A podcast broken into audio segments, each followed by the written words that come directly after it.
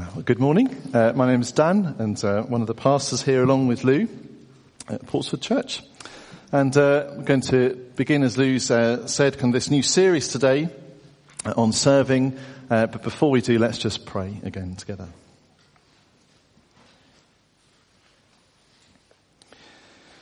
Lord, please help us to hear what you have to say to your church this morning. Speak to us by your Holy Spirit. As we've just sung, shape and fashion us into your likeness. Speak, O Lord, and fulfill in us all your purposes for your glory. Amen. Uh, so we begin a short series of three messages this morning exploring the theme of growing servant hearts. Growing servant hearts. Why is that important? How do we grow servant hearts? And how do we keep our servant hearts growing? Alongside this series, we're recommending a book called Serving Without Sinking. And uh, that's available from the welcome desk at a bargain discounted price. If you like sniffing out a bargain uh, of five pounds, uh, you can pick up a copy there. We've got a number, haven't got millions, uh, but uh, if we run out, then there's a list. You can put your name down, and we'll order some more. But they're available at the welcome desk uh, for five pounds. if you, we, we're encouraging people to read this. And one of the main points of this book is summarized in this quote. Christianity, it turns out, has nothing to do with our service at all. The only way to get our service of Jesus right is to realize that supremely we don't serve Him, He serves us.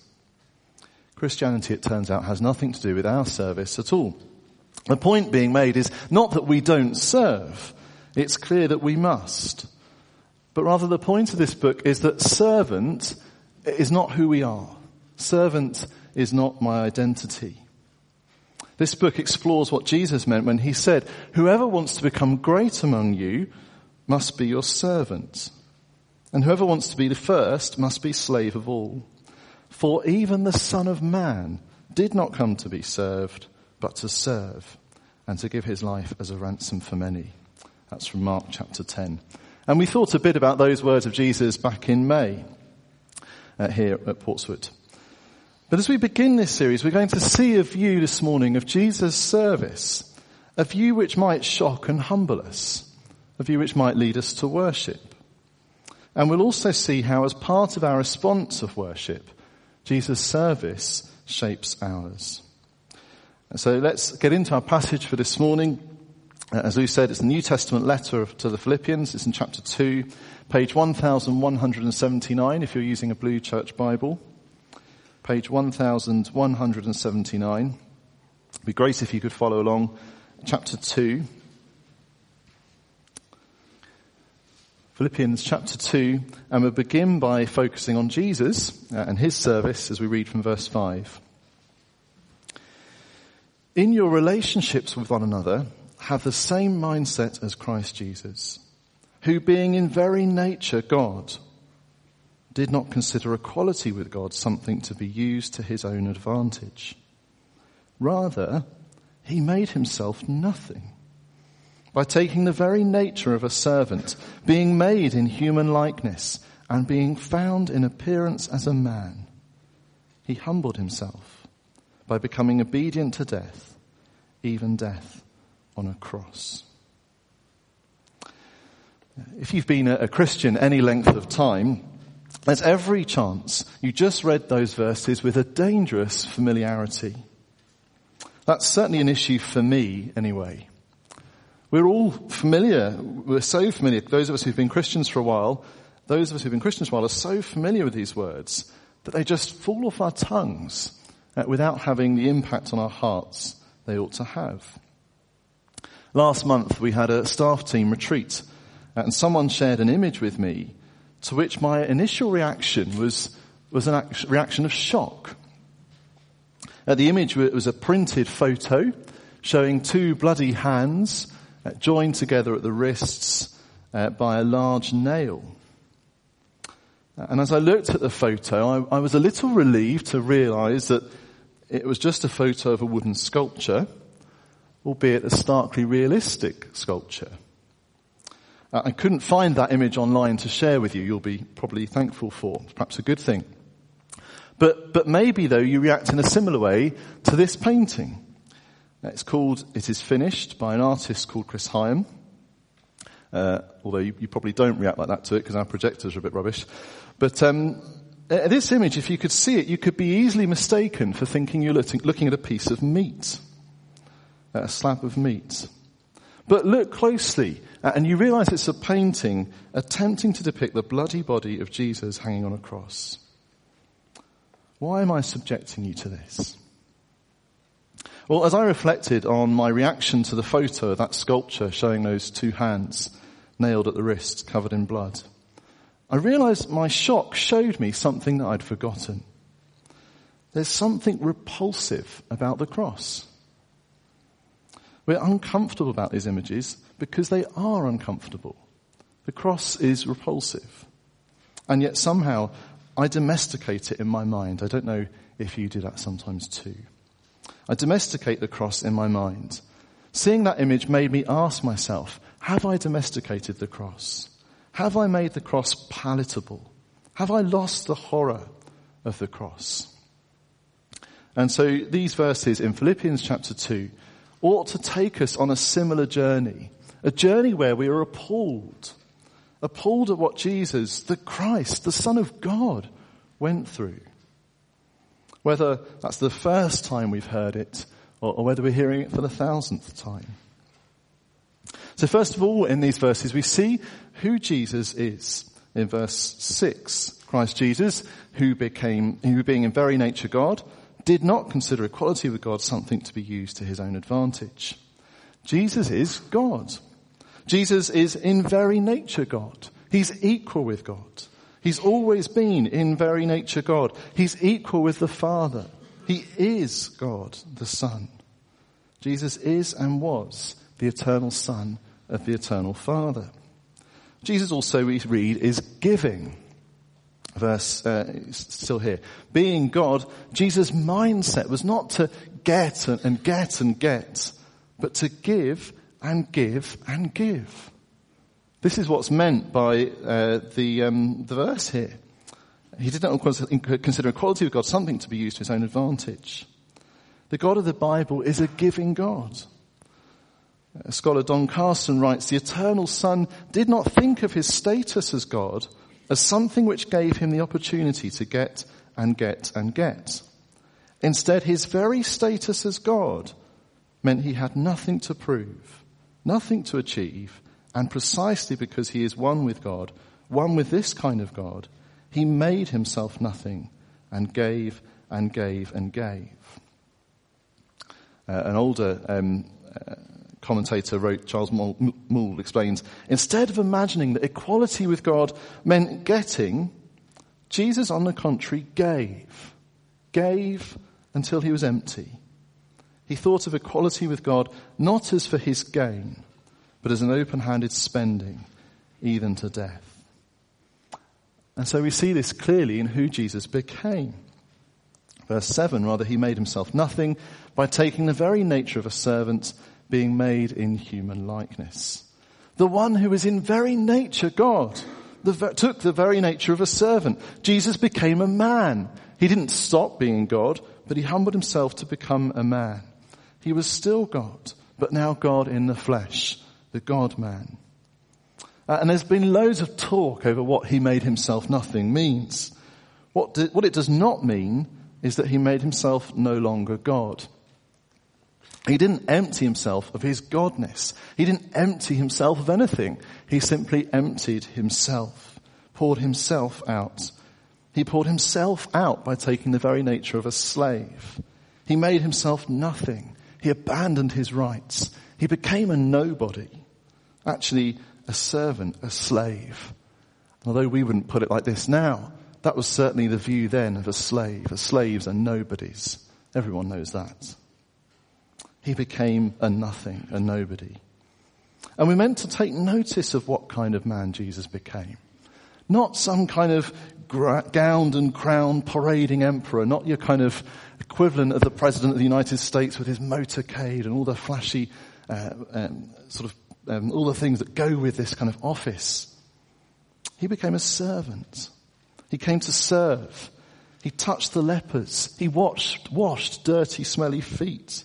He fed hungry crowds. He served. He showed what it is, uh, as verses 3 and 4 put it, to in humility value others above yourselves, not looking to your own interests, but each of you to the interests of others. And if we, if we're his people, if we're united in Christ, we're meant to do the same. Have the same mindset as him. We'll come back that, to that later. Jesus, the eternal Son of God, humbled himself to take on a body, to become a man. But that's not all. It's shocking. We ought to be amazed that God would do that. But that's not all. That's not all he did. In fact, what he did next was outrageous. And being found in appearance, verse 8, as a man, he humbled himself by becoming obedient to death, even death on a cross. Jesus humbled himself and obeyed to the point of death. The one who created life itself has the power to give life, became obedient to the point of death, laying down his life. As we've already read, not only that, it was death on a cross. And, and why is that so special? Well, death by cross was reserved for the scum of the earth, the lowest criminals. It was a cruel, gruesome, bloody instrument of torturous murder. And today we're just not aware of the horror of the cross. It's become this domesticated symbol. Or even if we are aware of it, it's all too easy to forget it. We're not horrified enough when we think about the cross. If uh, we walked into school or college or our workplace wearing a cross on our neck or on our ears, I guess people generally wouldn't give it a second thought. We probably have heard stories of some places where you'd get in trouble for that. But it's it's uh, you know generally it's not a forbidden religious symbol. It's it's just a cross, isn't it? But if we went into the same school, workplace, uh, college, wearing I don't know an image of a, of a suicide bomb vest, uh, or an image of a, a van with people being mown down in front of it, that would provoke some kind of response, wouldn't it? Some kind of shock, cultural horror. And in the first century Roman world, the world of, of, all this happening, the cross had a kind of symbolic value. It was considered so shameful that, that it was avoided in polite conversation. You didn't talk about the cross. It was considered too horrific a thing for, for Roman citizens to even think about or talk about crucifixion. It was always associated with, with shame and horror. The highest form of punishment, the cruelest form of execution and just reserved for the worst of criminals, the dregs of society. And followed with beat, uh, and had beatings beforehand as well.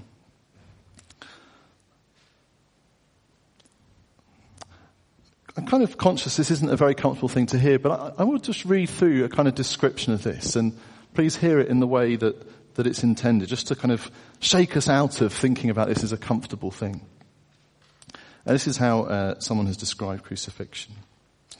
The victim was stripped and tied to a post and then beaten by several torturers.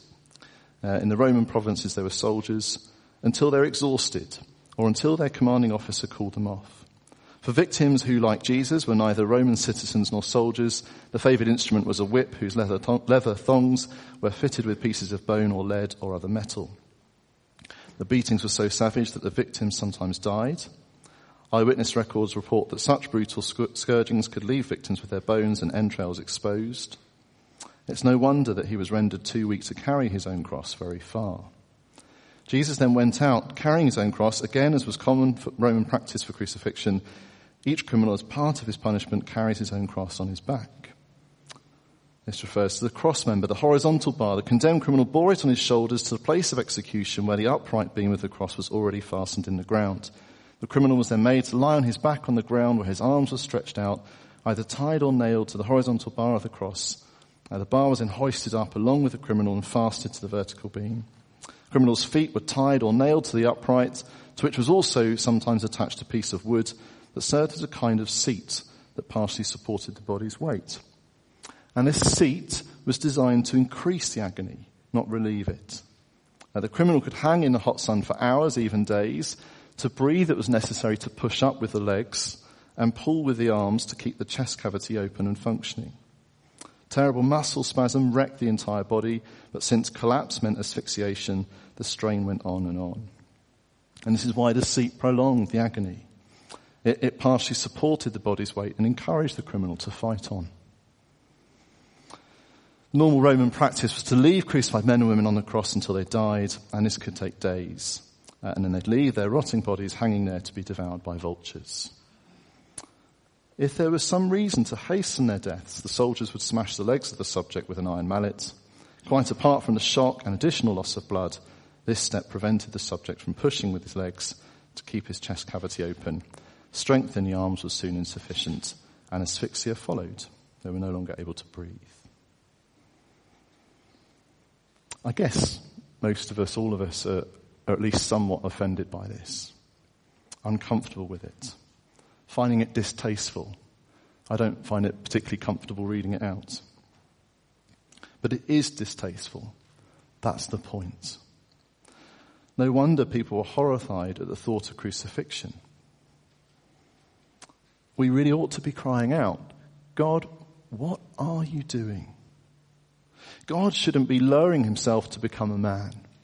And God certainly shouldn't be agreeing to die.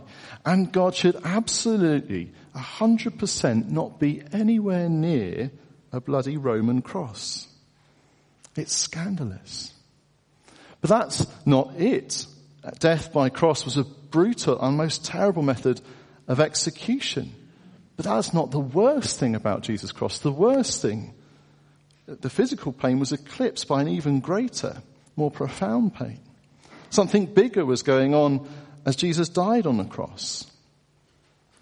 Uh, those who are familiar with the Bible will be familiar with the language of curse, the curse for sin. And Jesus' death had a purpose. Just dying by itself isn't particularly impressive. But he died for a purpose. He died to bear the curse for sin. So those standing by, watching Jesus be murdered on the cross, it all looked pretty hopeless. What possible good could come from this? But there was something unseen going on something that the people watching could not observe. Jesus suffered the anger of God for sin, not for his own sin, he didn't have any. He was the perfect, eternal Son of God who suffered the anger of God for our sin. He bore the punishment that we deserve. He sacrificed himself as our substitute in our place. Saul, who later became Paul and wrote this letter, uh, he knew the Bible well, and he took this to mean uh, that he took the Old Testament speaking about the curse and about people being hung on crosses uh, to mean that Jesus couldn't be the Messiah. He couldn't be the Messiah because the curse of God was on him. He was killed on a cross. And then Saul came to realize that Jesus did die for sin. He did die for the curse, but not for his own. And so Paul writes elsewhere, Christ redeemed us from the curse of the law by becoming a curse for us. For it is written, curses everyone who is hung on a pole. It's why Jesus cried on the cross, My God, my God, why have you forsaken me? And before we even think about our serving, we need to believe this for ourselves personally, individually. There'll be some here this morning who've not yet trusted Jesus for the forgiveness of their sin. Uh, and if that's you, Jesus offers forgiveness to you this morning. He offers you a relationship with himself and his Father made possible by what he accomplished on that cross. We just need to turn to him, come to him and accept that forgiveness, accept his death on our behalf. Those of us who do believe this truth will perhaps want to bow our hearts in wonder and adoration and thanksgiving that the one who is himself God would do this for us. This is who Jesus is. God, who became man and what he did. He humbled himself to death on a cross, bearing the curse. And this is the reason God the Father thinks highly of Jesus, his son. Let's uh, go on to verses 9 to 11. Therefore God exalted him to the highest place and gave him the name that's above every name, that at the name of Jesus, every knee should bow in heaven and on earth and under the earth, and every tongue acknowledge that Jesus Christ is Lord to the glory of God the Father. Therefore, as Lou said, Therefore, because Jesus humbled himself, because Jesus became a man, because Jesus took the nature of a servant, because Jesus became obedient to the point of death, even death on the cross, God the Father exalted him, lifted him up to the highest place, and gave him the name that's above every name. So in verse 9 to 11, we see what Jesus received. God the Father exalted him, lifted him up to the highest place, Jesus died. His body was removed from the cross. His dead body was laid in a tomb. But Jesus did not stay dead. He rose from the dead.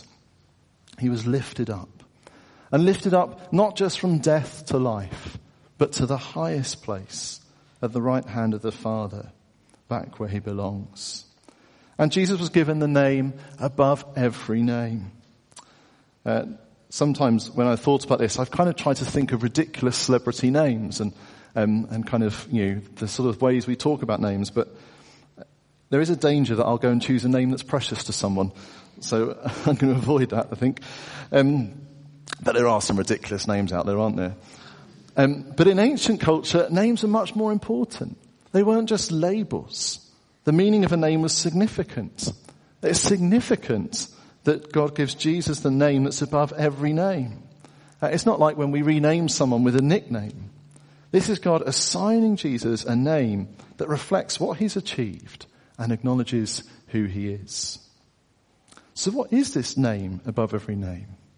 Is it Jesus? No, he already had that name. Although that name shows the importance of names. Before Jesus was born, an angel said, you're to give him the name Jesus. Why? Because, the angel said, because he will save his people from their sins.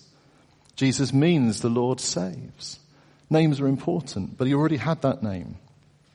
What's the name above every name then that Jesus has given now? And don't miss this. This is really important. Jesus has given the name Lord. That is, Jesus given name, the name Yahweh, sometimes pronounced Jehovah. This was God's personal name that he made himself known by in the Old Testament part of the Bible. That I am. I am who I am. The name that's written in our Bible's English translations as, as Lord in the Old Testament with capital letters. Not that he wasn't already Lord. He's always been Lord. But now his eternal identity has been declared publicly. What this means is that Jesus is acknowledged as God himself, Yahweh. Jesus is declared by his Father to have the same status as the Father, the same lordship over the entire universe. Uh, and so this should prompt us to ask ourselves a really important question. Do I submit to the lordship of Jesus Christ? Do I acknowledge him to be the Lord of my life? Does he call the shots? Is he in the driving seat? And uh, maybe you're thinking this is all a bit too heavy. But it's serious stuff. It's important. One day, uh, as this passage says, we will all fall on our knees before the Lord Jesus. Our tongue will acknowledge that Jesus Christ is Lord. Every knee will bow, it says. Every tongue will acknowledge. The question is, will I do it willingly now? Or will I do it in shame and terror when it's too late? We're going to change our focus now, though, to consider what this means for us in the context of our series on growing servant hearts. So we've kind of seen this call to worship a crucified and exalted Saviour. And in just the last few minutes, want to think about the need to cultivate a cross attitude. Um, it's really important to, not to be cross, uh, but to, to, cultivate a cross attitude. What do I mean by that? Uh, well, let's pick up from verse 27 of chapter 1. There's another therefore at the beginning of chapter 2. Uh, so we need to kind of see what that's there for and look at verse 27 of chapter 1. And uh, it says this.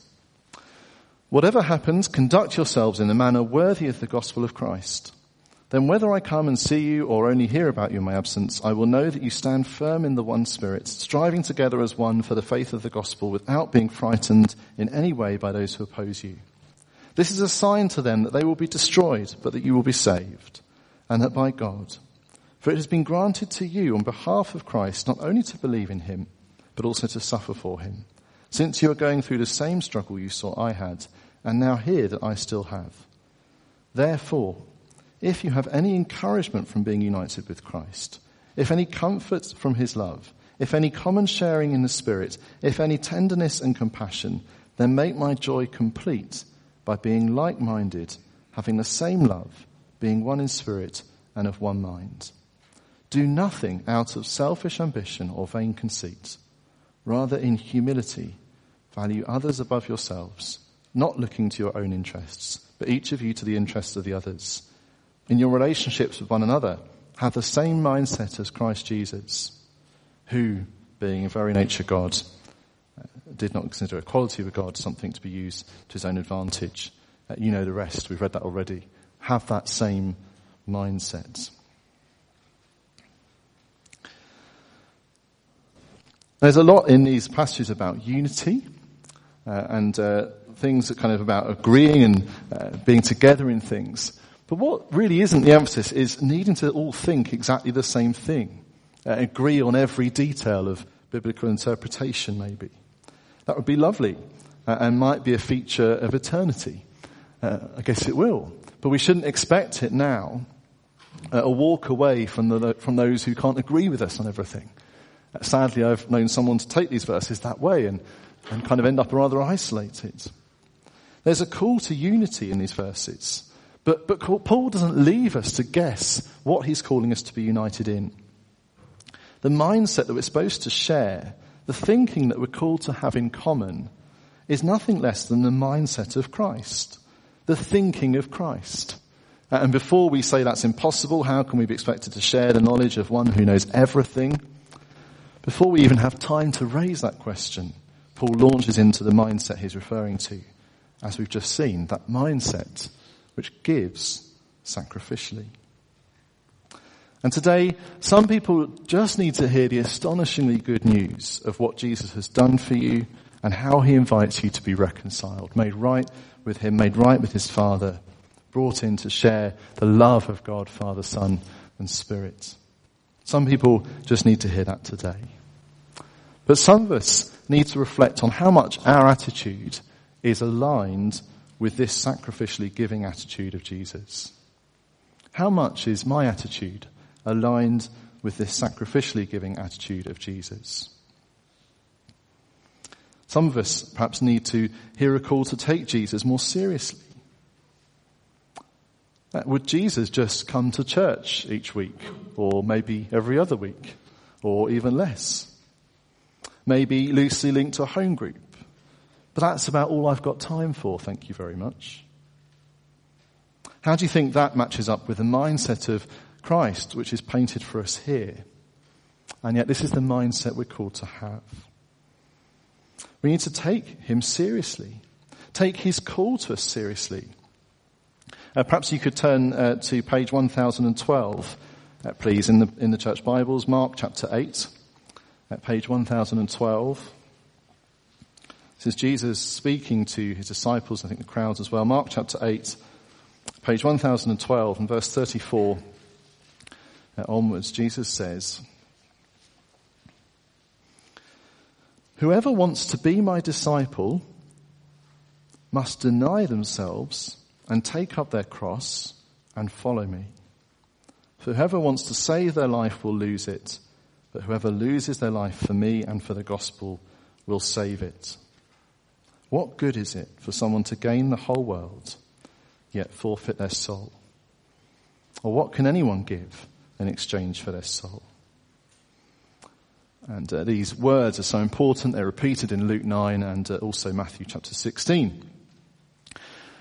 The point is, you wouldn't go on the bake-off. Well, that, I'm not saying that was in Jesus' mind, but you wouldn't go on the bake-off without expecting to do some baking.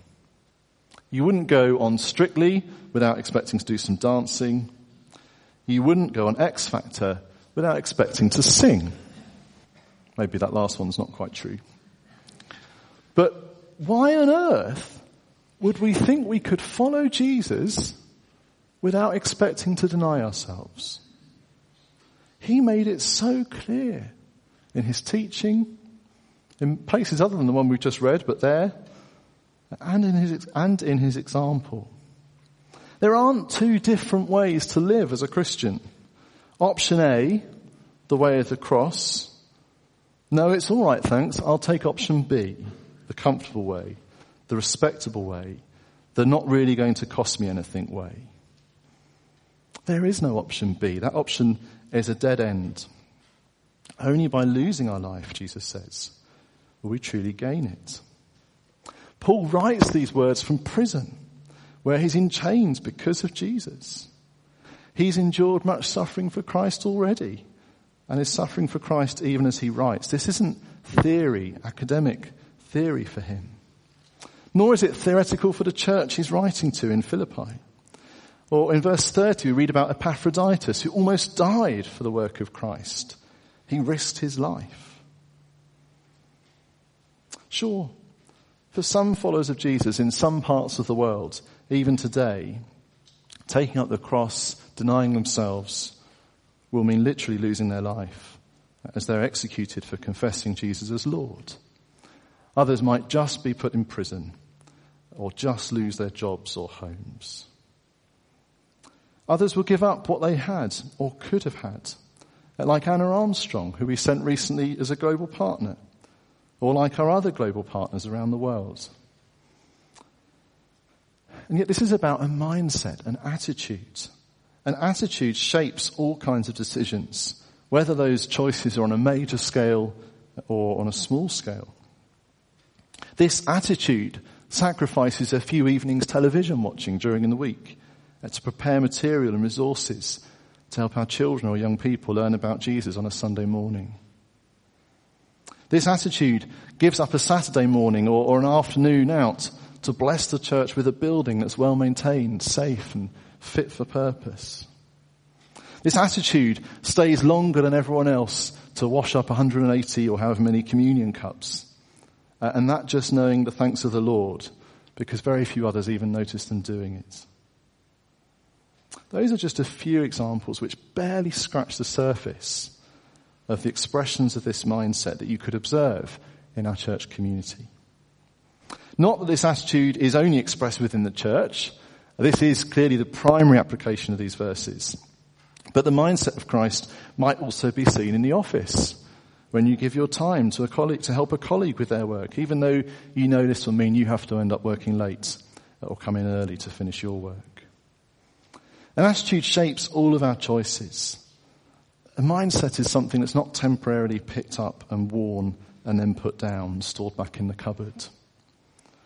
And so even if we can think of expressions of that mindset in our own lives and service, I imagine that most, or actually all of us, have not mastered what it is to live with this mindset of Jesus consistently. There are times when we walk the way of the cross, maybe. But there are times that we hold back from Jesus, times that we keep to ourselves. Don't get me wrong. Even Jesus uh, took time aside from the crowds pressing in to be helped by him. If Jesus needed to withdraw and spend time privately praying to his Father, how much more do we? If Jesus, even Jesus needed rest and sleep, how much more do we? But if we examine our hearts, we might just find we have a little more scope for serving than we currently admit to. Doubtless that will cost us more, but that's kind of the point. Have the same mindset as Christ Jesus.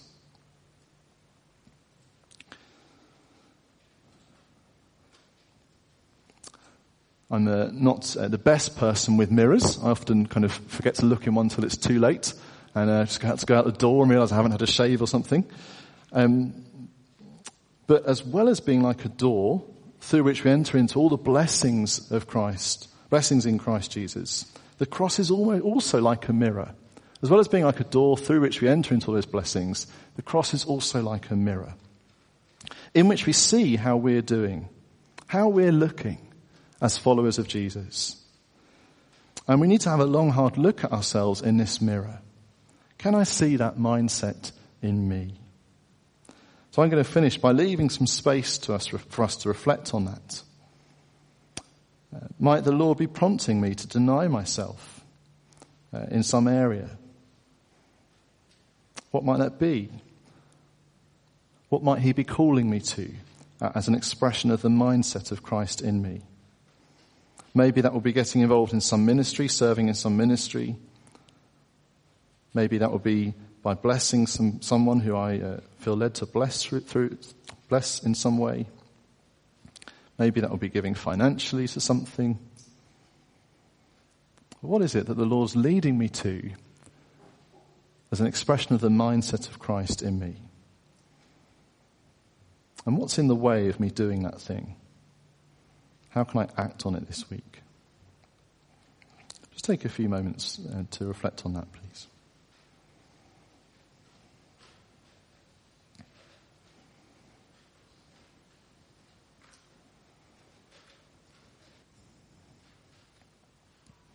I'm just going to pray and then we'll uh, continue responding by watching a video.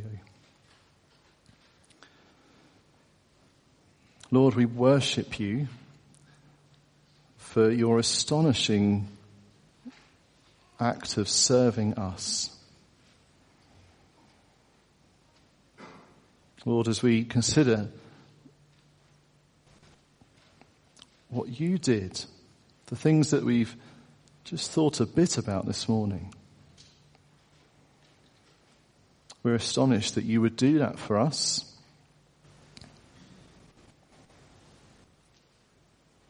And we don't understand it.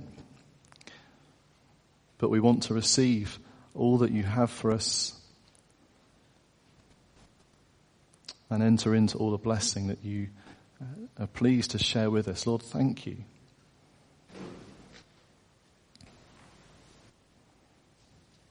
We've also seen this morning, though, that there's a call for us to have that same mindset as you. We've remembered your words that if we want to be your disciples, we must take up our cross and follow you.